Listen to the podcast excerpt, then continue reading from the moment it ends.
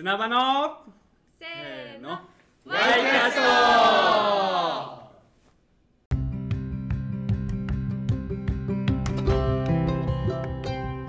皆さんこんにちは。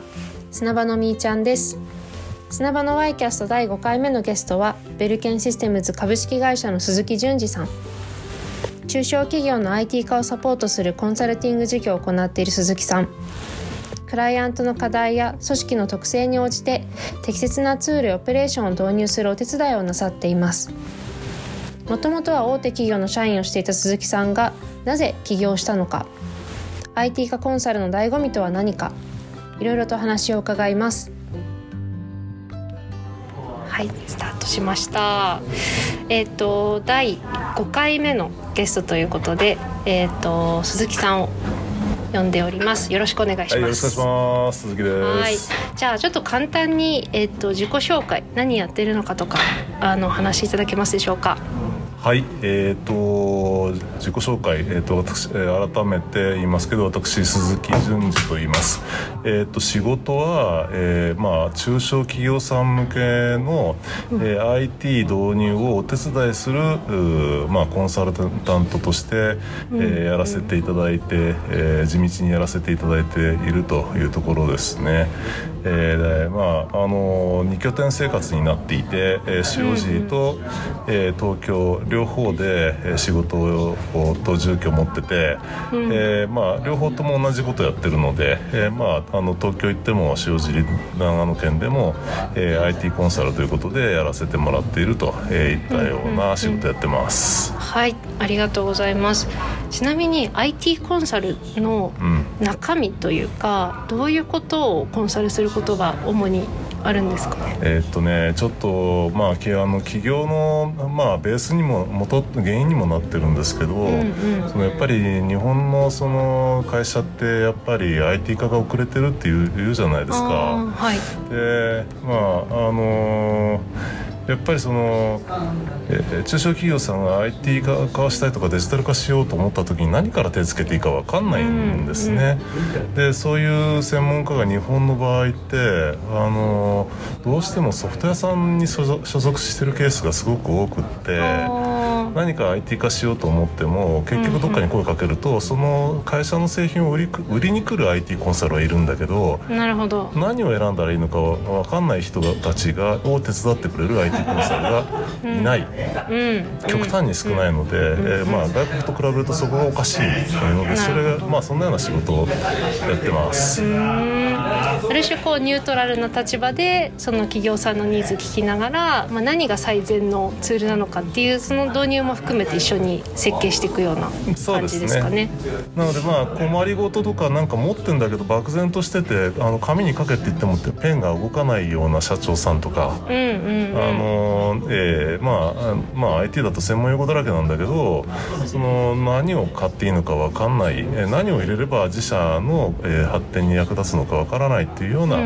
ーところを通訳してるみたいな感じなので、まあ、完全にそのソフトあのどんなソフトを選ぶかっていうのも完全ニュートラルっうん。ていうのがポリシーですね。なるほど。ありがとうございます。あのちなみにちょっと私が補足しちゃうのもあれなんですけど鈴木さんとはもうねここがオープンしてからの中っていうことで結構長くなってまいりましてですね。あの普段その IT コンサルっていう領域で働かれてるっていうの他に、うん。あのアストログラファーとして えーと夜のあの世界ではそういった、はい、宇宙のね、うん。えー、と写真も撮っていらっしゃるっていうあの、はい。本当に多彩なあの方ということで、はい、補足したいと思います。ありがとうございます。あの では、えっとちょっと今回の本題になってしまうんですけれども、うんまあ、そういった、えっと活動、まあ、起業されて、えーやってるす鈴木さんなんですがなぜこの仕事を、まあ、やろうと思ったのかとかなぜ起業をしようと思ったのかちょっとお話ししてもらっていいですか？はい、えーとまあ、元を正せば私ずっとまあ大手でサラリーマン生活をやっていて、うんうん。えーまああのもともとそのハードウェアのエンジニアだったんだけど、えーまあ、途中からあの作ったものを売れねえなどういうことだみたいな話をしてたら、はい。おめえが売れやみたいな、えー 話に、えだだんだんなってって。でまあ、当時売るっていうとその、まあ、今みたいにインターネットの販売っていうのが全然立ち上がってない時期だったので、はい。じゃあインターネットで売るかということで、まあ、そこからシステム屋さんになってったんですよね。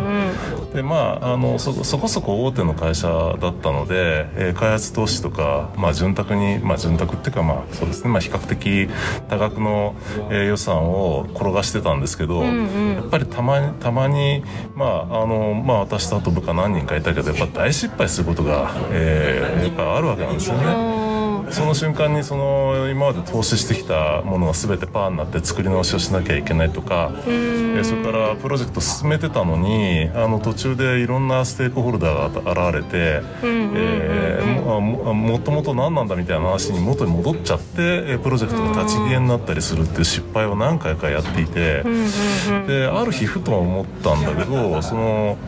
この規模の会社だから失敗しても耐えられるけど、えー逆に言えばこれだけの人あの、えー部下とか、はい。あのリソースを使っても失敗するということは、うん。あのね、2 3 0人の会社とか100人の会社だったら、うん。まあ IT 化しようよって言ってどうやって成功するのよっていう。ふうにったんですね。あ。はい。結局そういう人たちが一回失敗したらもう二度とやれないとかういう話になっちゃうとこれ本当もったいない話で。うん。あのそういう人たちの、えーまあ、役に立てるような経験を積まなきゃいけないよねって途中から思い始めてうん。で、えーまあ、あの50を過ぎた頃に、まあ、そろそろ、まあ、この会社も、まあ、あの一人歩きしてるから、うん。やっぱ少し人様の役に立とうかなっていうことで独立をしてこんな仕事をやり始めたっていうそういう経緯ですね。そうなんですね。うん。そのまま勤めていくっていう道もあったかもしれない。まあありましたね、なんで辞めるのっていうようなことは、まあ、い何人かに言われたけど、ん。でも結局、まあ、あのまま勤めていてもおそらうん。くそのままの延長線上でやることになっちゃうので、あのなんていうのかな発展がない、うんうん。まあ自分から見るとですけどね、うんうん。そういうふうに思っちゃうのとやっぱり。まあね、あの当時だってやっぱり日本の IT 化遅れてるんだみたいな話ってあっちゃこっちゃで聞くのでやっぱりもっとどんどんえ積極的に動ける年齢のうちに会社を辞めた方が社会に立ってすにとって少しは貢献できるんじゃないのっていうふうに思ったと。すごい。大大それた思いですけどね。い。やいやいやいや でもねそこでなんかすごくまあ大きなというかそういう決断をなんか鈴木さんがなさったからこそのうん。なんか今そういう IT 化だったりとか何かこうチャレンジできている会社がうん社会に増えてんだろうなっていう気はしました今聞いてて。うん。まあ、うん。た多少なりとも役に立ててればと思いますけどね。えーそれでこうじゃあ会社を辞めるってなって、うん。どどういうふうにまずは。う んそれがまた不思議な話で、はい。えー会社辞めるぞと思って半年間あの、えーまあ、あのお休みをいただいたんですけど、はいはいはい。でその時にどうしようかなと思って家で、あのいろいろあの調べ事しながらあの考えてたら、うんうん。まあ、なうちのかみさんが「邪魔だ」と「どっか行け」と。でどこ行きゃいいんだって聞いたら「いや、うん。円パークがあるだろう」と。あ塩尻のね。塩尻には円パークっていいところがあるだろうって、うんうんうん。行ってみろと。図書館とかがね いろいろ入ってる施設がありますね。そこはい行ってろと、はい。言って追い出されて、で行ったら行ってまあそこでまあいろいろその、まあ、図書館もあるし、円パークって結構充実してるもんで、はいはい。やあの比較的居心地がいいんですようんね。うんうん。でまあ一週あの1週間ばかかな？あの、うん。いろいろ調べ事しながらあのどういうビジネスにしようかなと思って企画をしていたら、うん。えっ、ともう10年前ぐらいに辞めた人かな。あの、はい。僕の元、えー上司がばったりそこにいて、えでエンパあエンパークでなんか新聞読みに来たらしくて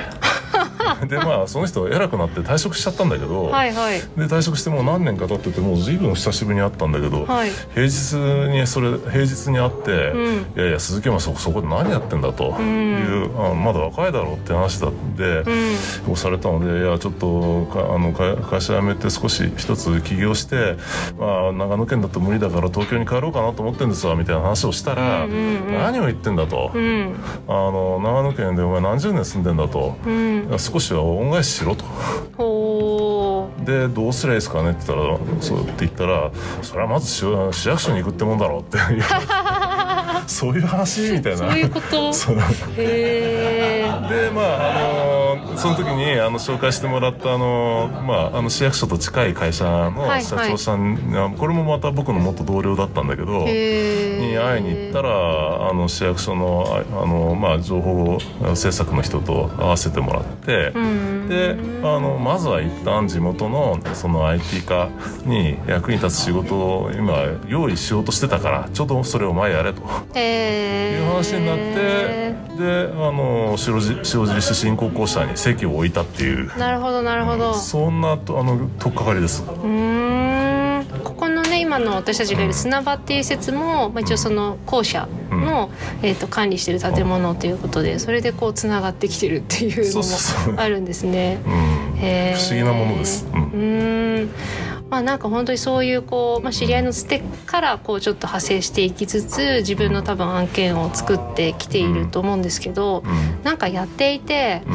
あこれ俺このためにやってんなみたいななんかそういうこう感じる瞬間とかってありますか、あのやっぱりね、えっと、印象に残っているお客さんが、まあ、何人かいるんだけど、まあ、大体僕僕のお客直直接のお客さんで社長か、まあ、経営層なんですよね。はいはいはい。であの一つ言われあのものすごい印象的なこと言われてあの驚いたんだけど、んえー300人ぐらいの、まあ、ある会社なんだけど、はい。そこがあの社長がもう40年ぐらいやってて、うんうんでまあもう70かぐらいかな、でそろそろあの息子にあの、まあ、事業承継を考えていたんですね。うんはい。で偶然そこではあの私があの、まあ、IT 化の話で、まあ、コンサルに入ったんですけど、んその息子さんまだ40代なんだけど、んうんえーまあ、あのそれまであの他の会社で武者修行をやってて、んうんでお父さんに呼び戻されて来たわけですよ。うんうん。そしたらあの会社の中の様子が全然わかんないわけですね。ああのやっぱ300人近くいあのそれそれでも大所帯だからそうですね。どこで何やってるのか分かんなくて会社の仕組みが分かんないって一言で言ってたけど、うん。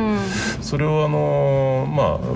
うあのうちのコンサルだと業務の可視化をまあやるんだけど、んその可視化をやってあの会社の仕事の流れってこうなってますよっていう一連の、えーまああの巻物みたいに長い、えーまあ、あの仕事の流れをあ図にして作ったんですね。でみんなでその社社員集まって作ってで完成したと、まあいろいろ問題があるのがそこで見えてんだけど、んそれはシステム化しすりゃいいんだだけど、でも一通り完成するじゃないですか。で完成してそれを社長に渡したら社長がそれを息子に渡したのね。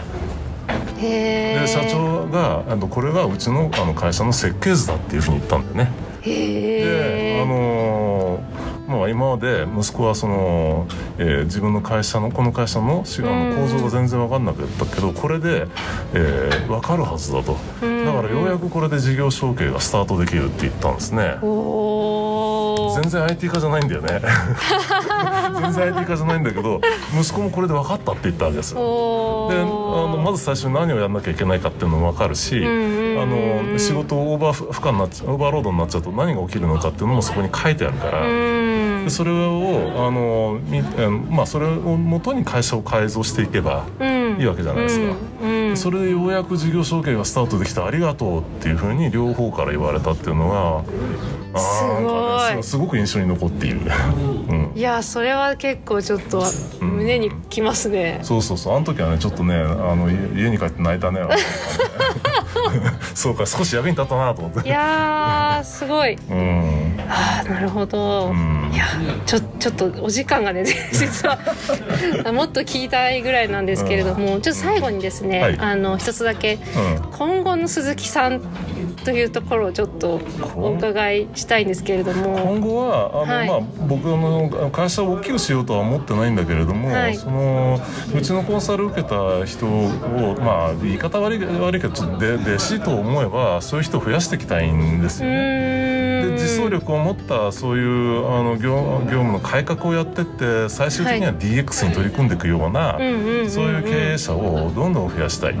その人たちを、えー組織化していきたいんですよね。でまあ地域でそういう勉強会とかが自発的に動き動き始めるようになったら多分僕の手を離れても実装力を持つと思うので、そんなような、えーことができるように頑張れればなと何年かかるか分かりませんけど、いや。うーん、と思ってます。うんうんううん。んはいすごく楽しみです。えープレッシャーですね。はいということで、はい。えっ、と駆け足になりましたけれどもあのーまあこういった形ではいえっ、と鈴木さんがまあ初めて聞いた話もなんかあったりとかして、私的にもなんかすごく発見が多い、はい。なんかインタビューとなりました。あありがとうございます。はい、ありがとうございます。ということで、えー、と第5回目のゲストは、えー鈴木さんでした。ありがとうございました、はい、ありがとうございました。